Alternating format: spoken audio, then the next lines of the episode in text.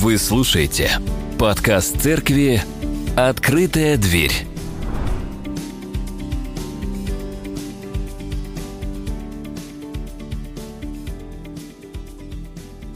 А, Мы продолжаем изучать притчи Христа о Царстве.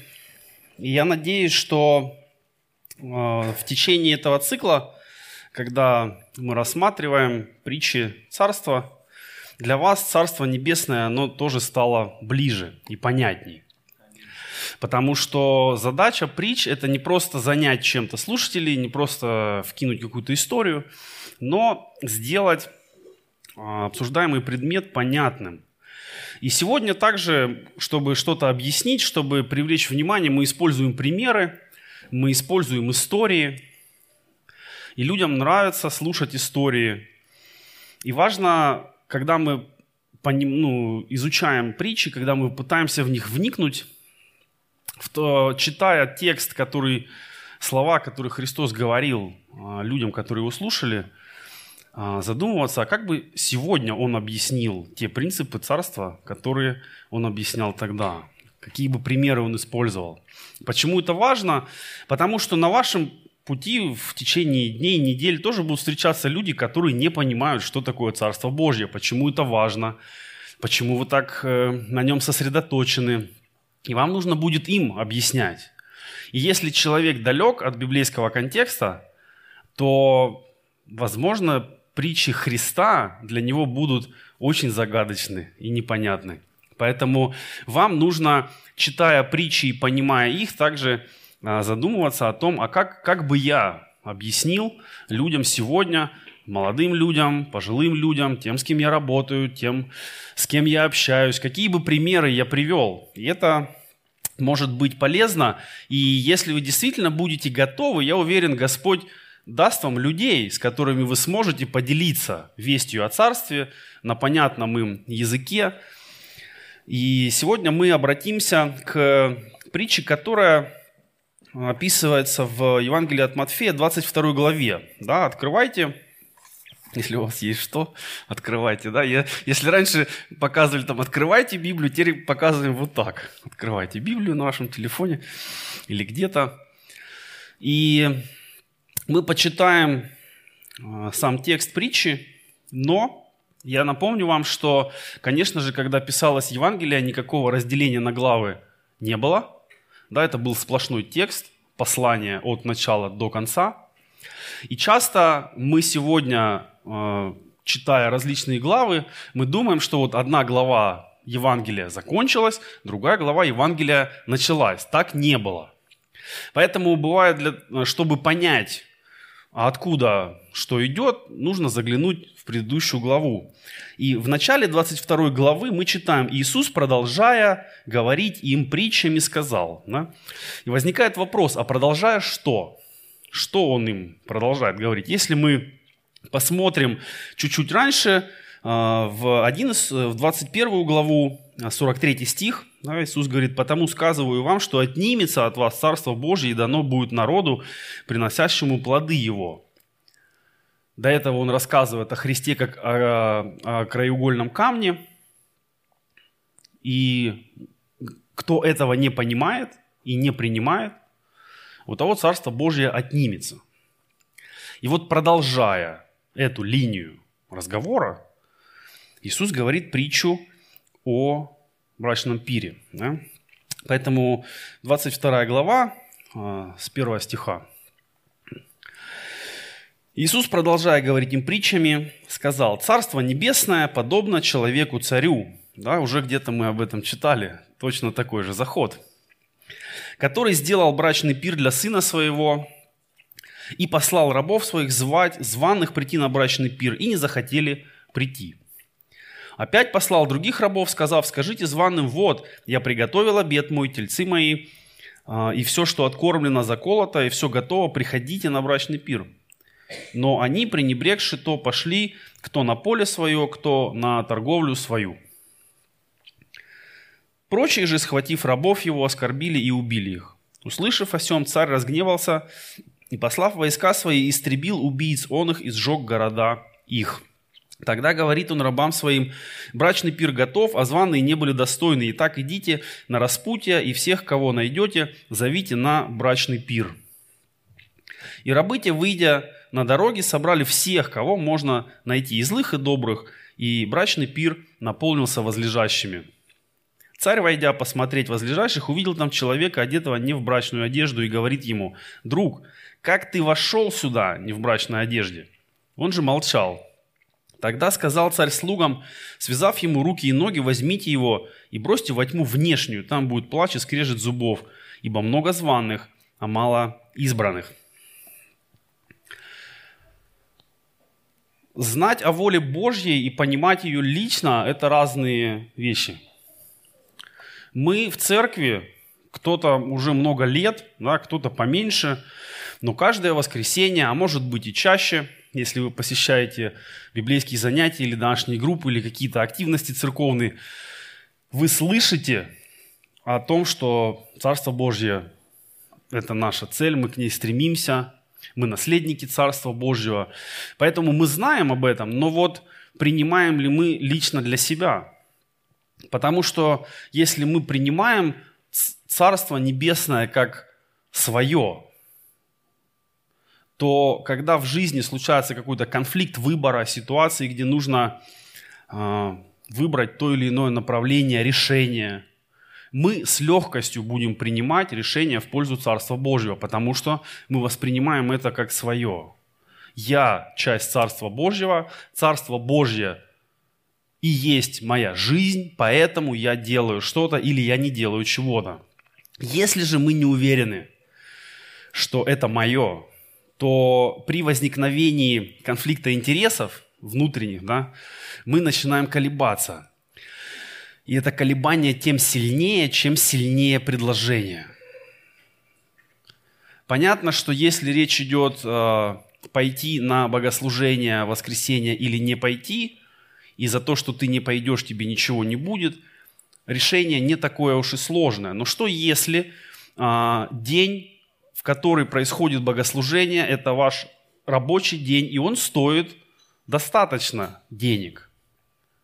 И этот выбор уже не такой простой, правда? И мы скорее будем искать оправдания и надеяться, что люди нас поймут. Я же работаю, мне же это важно. И вот когда мы допускаем себе различные компромиссы с собой же, мы ослабляем свою позицию, мы становимся слабее в решениях. И следующее решение, которое тоже будет вопросом выбора где-то на перекрестке, оно начнет нас расшатывать еще больше.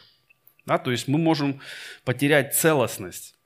А, в спорте есть такая, а, такое явление, как э, нестабильность а, суставов или гипермобильность. Есть люди, которые, знаете, как гутоперчивые такие, они во все стороны могут гнуться, и это плохо.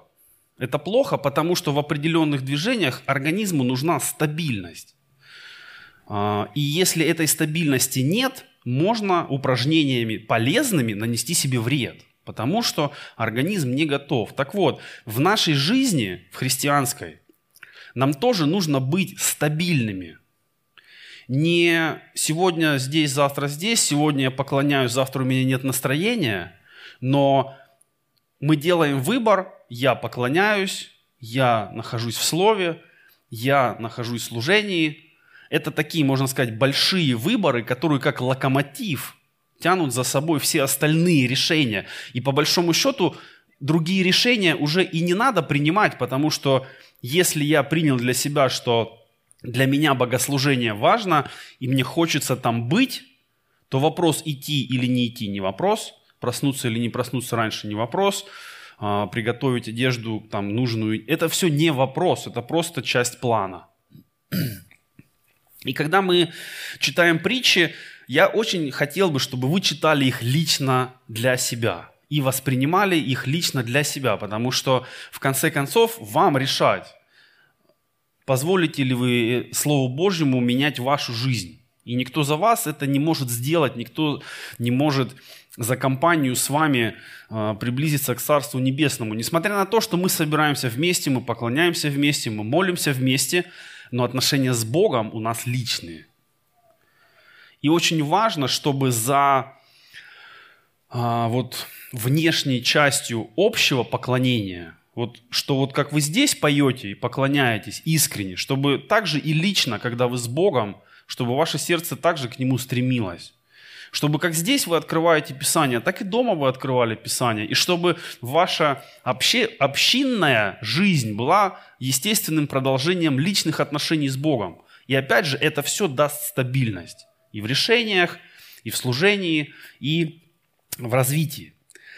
И Иисус говорит притчами потому, что люди вообще на тот момент не могли понять ну, концепт Царства Божьего, потому что ну, в Ветхом Завете не, нету практически таких терминов.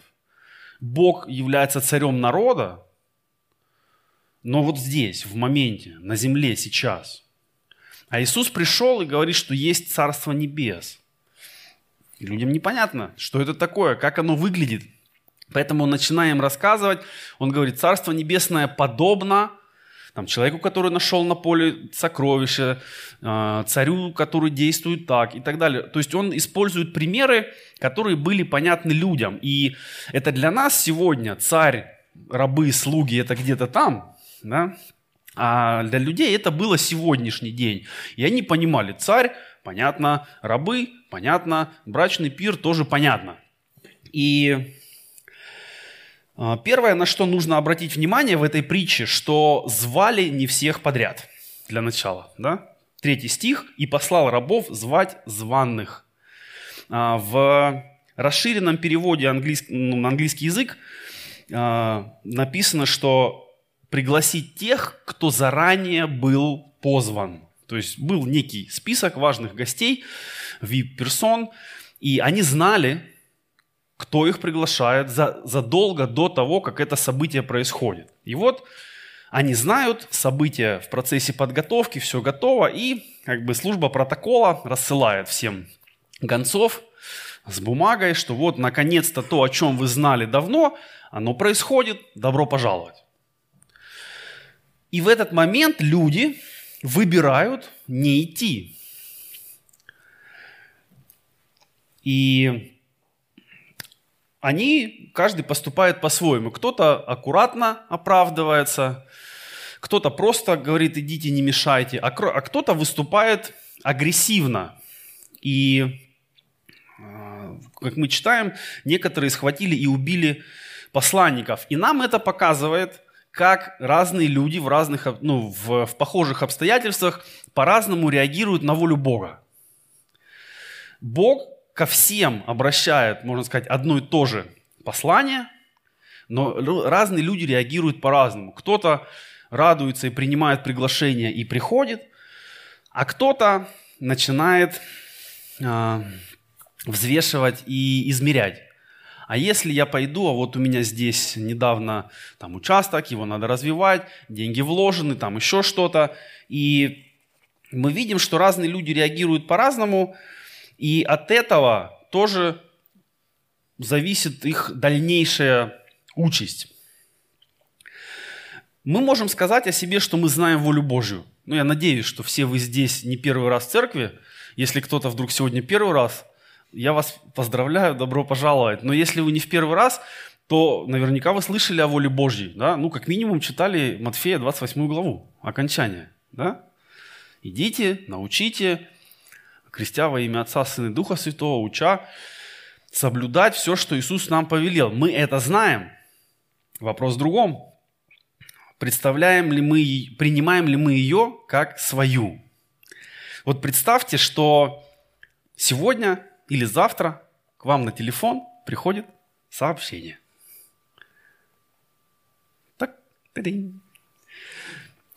приходит сообщение, вы в какой-то момент решаете его посмотреть и начинаете немножечко волноваться. Вот. И читаете. Да, вот вы так, что же, что же это, что же, как, как это. Но потом вы как бы сводите а, причину и следствие. Я же с Богом общаюсь, у него мои контакты есть, у меня, соответственно, его тоже контакты есть, поэтому ну, мы в общении, все нормально. Вот что-то он мне прислал. Да? И вот вам написано. Все, да? Завтра выезжаешь выполнять великое поручение. Начнешь у себя около дома, потом до ТТК и дальше до края земли. Может занять время, поэтому возьми одежду для зимы и лета. Вы пытаетесь отвечать. Приходит другое сообщение. Да, что я же раньше тебе уже говорил, ты же об этом читал. Ну, читал, ну, чтобы как-то собраться, может, кого-то найдешь, да, мы начинаем подбирать какие-то возможности не пойти прямо сейчас. Ну, и можно представить, чем это закончится. Да, мы не знаем, что там, но если бы я увидел, что вот так в моем чате Господь мне уже перешел, перешел на голосовые, то я бы, наверное, быстренько бы написал, я все понял, уже выезжаю. Это смешно, да, просто я придумал такой диалог, чтобы вас э, повеселить, но смысл-то вот ровно тот же, что и в притче. Людям, которые знали царя и были не последними людьми, им было направлено сообщение, и они очень по-разному на него среагировали. И кто-то э, ну, спокойно не пошел, кто-то агрессивно, а кто-то даже убил посланников, что можно считать объявлением войны. И так как речь идет о людях уже званных, мы а, можем соотнести это а, с теми, кто уже знает Христа, кому Христос обращается, но человек отвечает вот не так, как Бог ожидает. И у нас могут быть причины, и у людей были причины. Да? Я купил, мне там некогда, еще что-то. И важно ведь не то, какие у нас есть оправдания, а важно то, что мы допускаем себе ставить свой интерес выше Божьей воли. И мы пытаемся объяснить это, и от этого и происходят проблемы. Проблемы не от того, как мы оправдываемся. Проблемы от того, что мы в принципе допускаем, с одной стороны, называя себя христианами, последователями Бога, любящими Бога, поклонниками, ну и другие разные эпитеты красивые, мы это все говорим, провозглашаем и себя такими считаем, но потом, в какой-то момент, когда действительно воля Божья начинает нас бить по больному для нас, по дорогому для нас, по важному для нас, вот тут и начинается некий раздел, возможно. И можно сказать, ну, мы же не можем все жить как монахи, уйти от всего своего, просто каждый день с утра до вечера заботиться об исполнении воли Божьей, пребывать в молитвах. Но ведь Бог и не призывает к этому. Если вы верите в Христа и вы верите Христу, то, наверное, стоит доверять, что Бог знает вас лучше даже, чем вы сами знаете себя. И если вы не готовы завтра собрать вещи и поехать в Уганду, скорее всего, Он вас туда и не направит. Потому что Бог знает ваш предел, ваш лимит, способности, а, выносливость, характер. И Он знает, куда вас лучше направить, чтобы ваше служение было максимально полезным. Поэтому если мы доверяем Христу свою жизнь, то можно и доверить а, Богу сделать этот выбор для нас, и нам его просто послушаться. Не всех Бог призывает быть миссионером, ездить в далекие страны, учить незнакомые языки и есть странную еду. Если вы этого боитесь, скорее всего, вас это обойдет. Но может быть, Бог показывает вам на кого-то, кто находится очень рядом. Например, знаете ли вы как зовут продавца, у которого вы регулярно покупаете хлеб в магазине? Или овощи, или еще что-то? Знаете вы, как зовут людей, которые убирают ваш подъезд, например? И наша миссия христианская, она не начинается где-то там за морем. Она начинается прямо за дверью, а иногда даже внутри нашей квартиры, среди самых близких людей. Да? Если ваши родные еще не спасены, то вот ваше миссионерское поле, самое, самое близкое и часто самое сложное, потому что со своими-то бывает сложнее всего. И проблема в том, что мы в принципе боимся доверить Богу нашу жизнь. Нам приятно, когда Бог с нами действует на наших условиях, на наших основаниях. Он выполняет нашу волю, благословляет наши дела и отвечает на наши молитвы. Вот тогда полная аллилуйя. Да, мы рады, мы свидетельствуем, мы пишем веселые посты, мы зажигательны, но когда воля Божья вступает в прямой конфликт с нашими желаниями, то вот тут наша реакция может больше похожа на реакцию, например, Ионы, да, который пытался убежать. Или, может быть, Иеремии, который сказал, я не хочу никому говорить, я не хочу этим упрямым людям говорить о воле Божьей, поэтому вот не хочу и не буду. И Богу пришлось ему дать такое желание внутрь, что он не смог этого удержать. Да? Он пишет, что это было как огонь в моих костях. То есть это какое-то очень сильное и ощущение, и переживание, и стремление. И начать можно с малого. Да? Если вы, например, говорите, что я хотел бы та-та-та, да, что-то, читать больше, молиться больше, участвовать в каком-то служении, но у меня нет времени. Это неправда. Время у всех одно, и его одинаковое количество. Вопрос в том, что мы чему-то говорим «да» и чему-то говорим «нет». Поэтому себе нужно задать вопрос, чему и вместо чего я говорю «да», и чему мне стоит сказать «нет», чтобы сказать «да» тому, что важно. И это не всегда просто – но если мы посмотрим на жизнь э, библейских э, героев, то вообще я не, не знаю ни одного, чья жизнь была бы простой из Писания. Поэтому нам не нужно думать, что задача Бога э, сделать нашу жизнь простой. Хорошей, удобной, веселой, развлекательной или еще какой-то там. Можно сказать, это вообще в Божьи планы не входит. А что же входит в Божьи планы? Мы видим, вот сегодня была песня, и там были такие слова, которые, ну, на самом деле мне, мне страшно петь. «Сделай боль свою моей». А вы готовы к этому? Если мы почитаем, о чем болит сердце Бога, мы готовы принять это на себя? Мы готовы об этом же беспокоиться? А что Бога беспокоит? Вдовы, сироты, люди, лишенные разных прав – те, кого общество считает безнадежным, те, кого отвергают и так далее. Да? Список можно продолжать. Мы хотим, чтобы таких людей здесь было много. Мы готовы их принимать, мы готовы их понимать. И вот это все, эти все многочисленные вопросы, конечно, с Богом надо обсуждать. И я не говорю это для того, чтобы вы себя как-то плохо почувствовали. Нет. Но если внутри возникает ну, какое-то отторжение, нежелание, да, то вот об этом с Богом надо говорить, что Господь, мне сложно понимать вот таких-то людей или таких-то людей. Я не готов сидеть рядом с кем-то. Я не, не знаю, хотел, хотел ли бы я, чтобы э, в нашей церкви появились люди, которых отвергает общество. Э, вот. И если вы честны с Богом, Бог будет честен с вами и он что-то вам скажет. И мы выбираем то, что мы считаем нужным для себя, то, что мы считаем важным.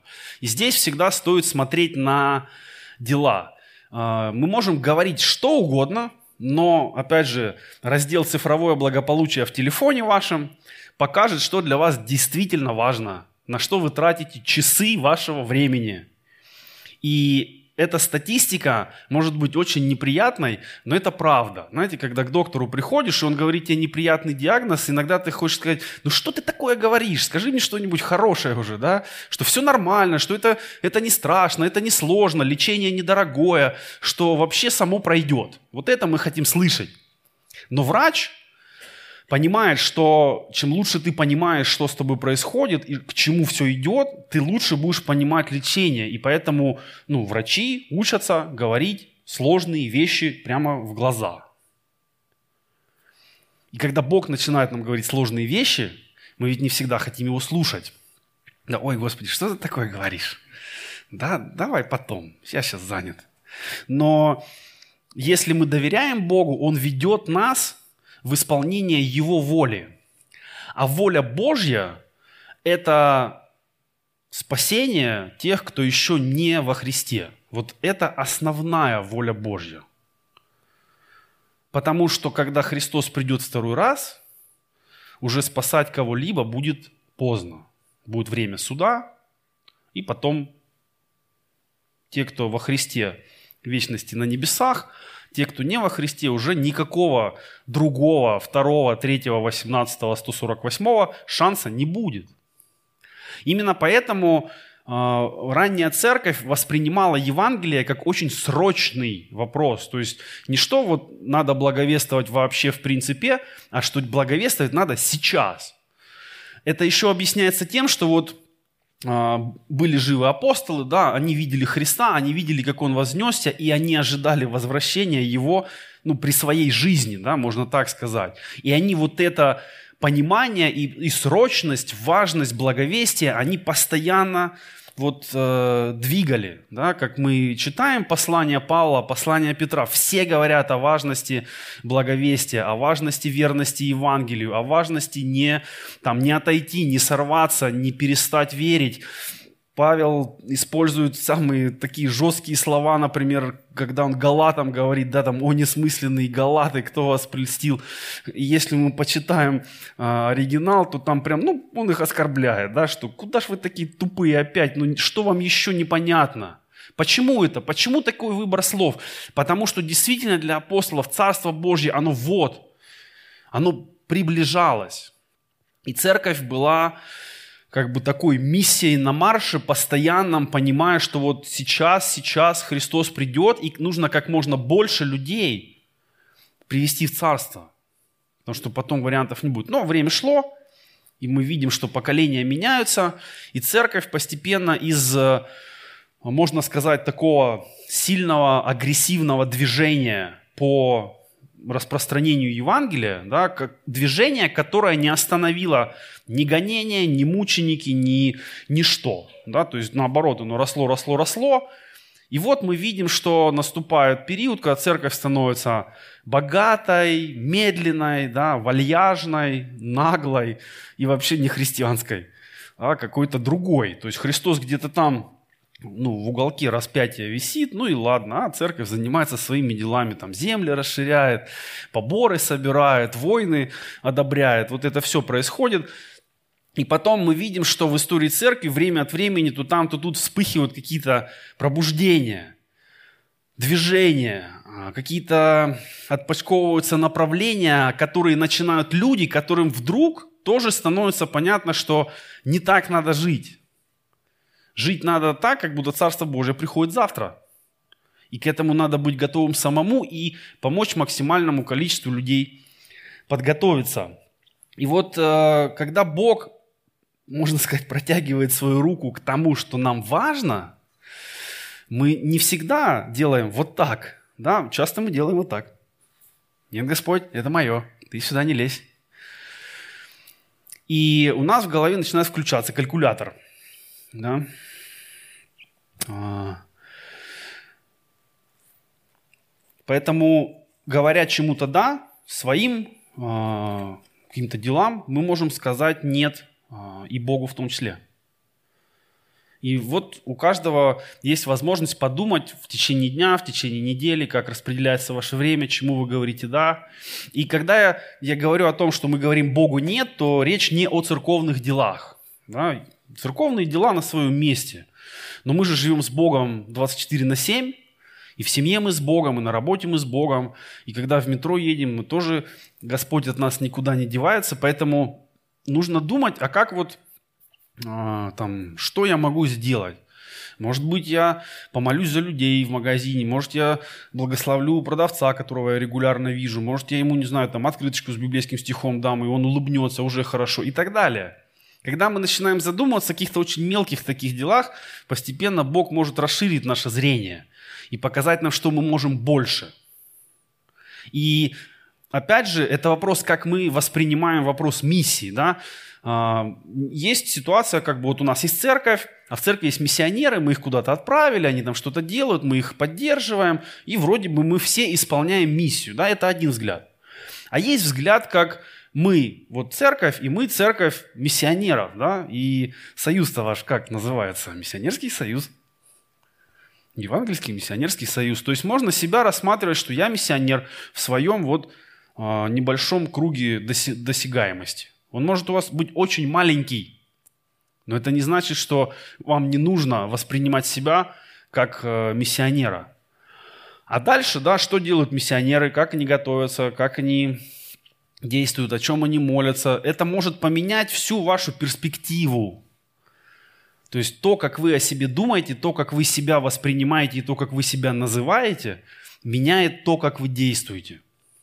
И то, как вы действуете, соответственно, меняет и отношения внутри вашего окружения и постепенно дальше. А, есть э, распространенный вопрос, который встречается в книгах по развитию, там, личностному росту и так далее. Он звучит так. Как бы изменилась ваша жизнь, если бы вы делали что-то очень важное для вас каждый день? Например, как изменится ваше здоровье, если вы хотя бы 30 минут или 60 минут каждый день будете уделять физическим упражнениям. Да? Или что изменится, если каждый день в течение э, часа вы будете э, углубленно изучать Писание? Конечно же, та сфера, в которую мы будем уделять сконцентрированное внимание каждый день, она не может не улучшиться. И вот нужно понимать, что регулярность бьет количество. Лучше по чуть-чуть, но каждый день. Это касается чтения Писания, это касается молитвы, это касается служения. И это касается и того, как вы понимаете себя. Другой вопрос, важный на сегодня для церкви, он звучит так. Есть ли у меня человек, которого я наставляю? Есть ли у меня тот, в кого я вкладываюсь? За кого я молюсь? Кому я доступен, если не 24 часа, то хотя бы 18 часов, да, или там 16-15 часов в сутки. То есть тот а, один, хотя бы один человек, в которого я действительно хочу вложиться для, для его развития. Почему это важно? Когда вы сами по себе, э, очень сложно э, заставить себя что-то делать. Потому что себя отговорить очень легко. Я знаю, что нужно почитать, но, наверное, в другой раз. Я знаю, что нужно, может быть, лечь пораньше, но не сегодня. Я знаю, что нужно встать пораньше, но что-то не получилось.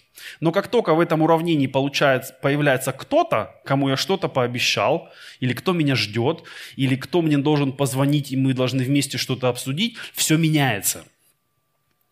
Поэтому важно, чтобы у каждого христианина более-менее зрелого, да, а я думаю, вот вас можно сегодня к таким отнести людям, чтобы у каждого из вас был хотя бы один человек. Много не надо. Хотя бы один, а, ну, может быть, максимум три. Потому что больше уже сложно, если у вас еще есть работа, и семья, и дети. Но вот один-два – это хорошо. То есть люди, в которых вы вкладываетесь, с которыми вы какой-то курс проходите, с которыми вы молитесь, о которых вы знаете, которые вам доверяют – и тогда у вас появляется цель, у вас появляется предмет. Зачем мне нужно держать себя в хорошей духовной форме? Потому что у меня есть тот, кого я наставляю. У меня есть человек, с которым я прохожу путь веры, и мне нужно быть чуть-чуть сильнее, чтобы его поддержать. Мне нужно разобраться в каком-то вопросе, чтобы объяснить. Мне нужно быть открытым и если я выбрал кого-то наставлять, я выбираю быть открытым для человека, да, значит, мне нужно ну, понимать, что какие-то мои действия, чтобы там, ну, не спровоцировали человека ни на что, это тоже хорошо держит в форме. Потому что когда ты ни перед кем не подотчетен ни о чем, то ну, многие люди не могут держать себя в каком-то нормальном состоянии просто потому что. Да? Но если там сказать кому-то, тебе э, нужно что-то прочитать и потом сдать экзамен. Да? Вот все меняется, появляется цель. Но давайте вернемся к притче. После того, как званые не пришли, царь пригласил просто а, разных людей, всех, кого слуги нашли. И написано, что вот там никто не отказался, что все, кого не приглашали, приходили, и брачный пир наполнился возлежащими. И люди, конечно, оценили это приглашение, и они уже не были зваными, но все-таки они получили доступ э, к царю на царское торжество. Здесь можно сказать, что Христос как бы показывает а, два сообщества, да, сообщество народа Божьего, которым, которые званы, которым даны обетования, их звали, и они вот по какому-то причину не пошли. И есть другие, да, язычники. И мы помним, кому Иисус рассказывает эту притчу. Да? Иисус рассказывает притчу иудеям, которые к язычникам очень нехорошо относились на тот момент. Не было толерантности, не было никаких там взаимоуважений. Иудеи четко знали, что мы лучше, а они там псы какие-то. И тут Иисус говорит, что пошли, пригласили всех, всех вообще и злых, и добрых, и кривых, и больных, и все, и они пришли.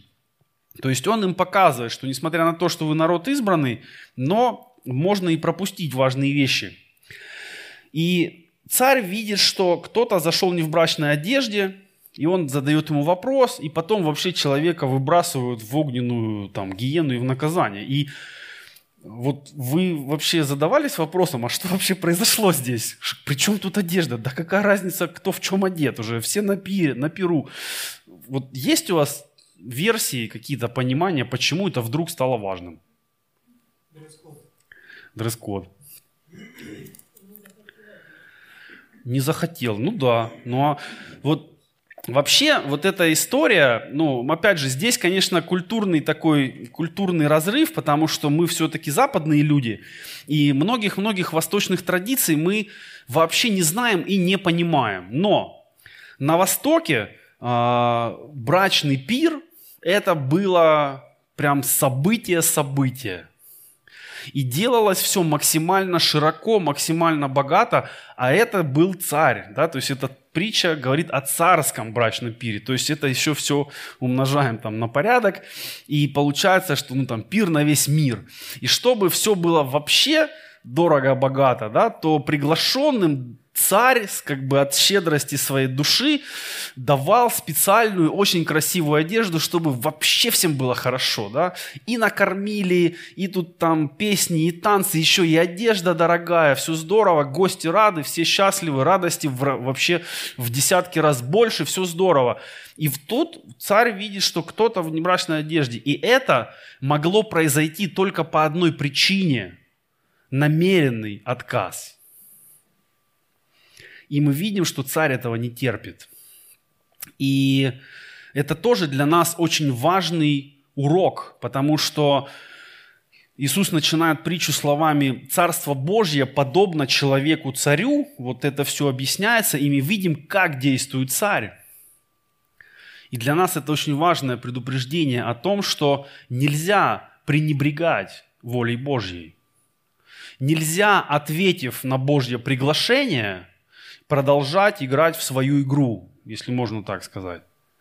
Если мы принимаем Божье Царство, мы должны принять его вот целиком, со всеми обетованиями, со всеми а, заповедями и стремиться их исполнять. Можем ли мы ошибаться на этом пути? Конечно. Можем ли мы чего-то ну, не вытягивать? Конечно. Но именно поэтому Иисус сказал, что вы не останетесь одни, я вам дам Святой Дух, Он будет вас вести, Он будет вас направлять, даже если вы упадете, Он вас будет поднимать. Но ошибка совсем не то же самое, что намеренный отказ, намеренное действие против. И нам нужно быть очень внимательными к себе, чтобы в наших отношениях с Богом мы все-таки понимали, кто есть кто – и вот э, в протестантских церквях у нас все очень как бы близко с Богом, да, а, как в одном фильме было «Дружище Иисус», да? И кажется, что вот Бог близкий, Он рядом, но не надо забывать, кто Он. Да? Он Творец, Он Судья, Он Царь Вселенной. Да, мы Его дети, но все-таки никакого понебратства не должно быть. И мне нравится слова из Ветхого Завета, когда Бог говорит, если я а, царь, где почтение ко мне? Да, он народу израильскому через пророка задает вопрос, где почтение ко мне, если вы называете меня своим царем? И этот вопрос очень актуальный. И речь здесь не о том, что там нужно молиться с тремя поклонами, а речь именно о понимании, кто есть Бог и кто есть я. Бог творец, я творение. Он царь, я доверил ему свою жизнь, и он мой господин. Еще одна концепция, не совсем нам понятная, да. Единственное, что сейчас вот люди почему-то стали любить турецкие сериалы, и там вот мой господин. Но а, когда мы говорим о Боге, и мы говорим Господь мой и Бог мой, да, вот слово Господь имеет также значение господин, то есть полноценный владелец, полноценный э, хозяин всего, что у тебя есть и тебя самого. Именно поэтому апостолы не стеснялись называть себя рабами Христа.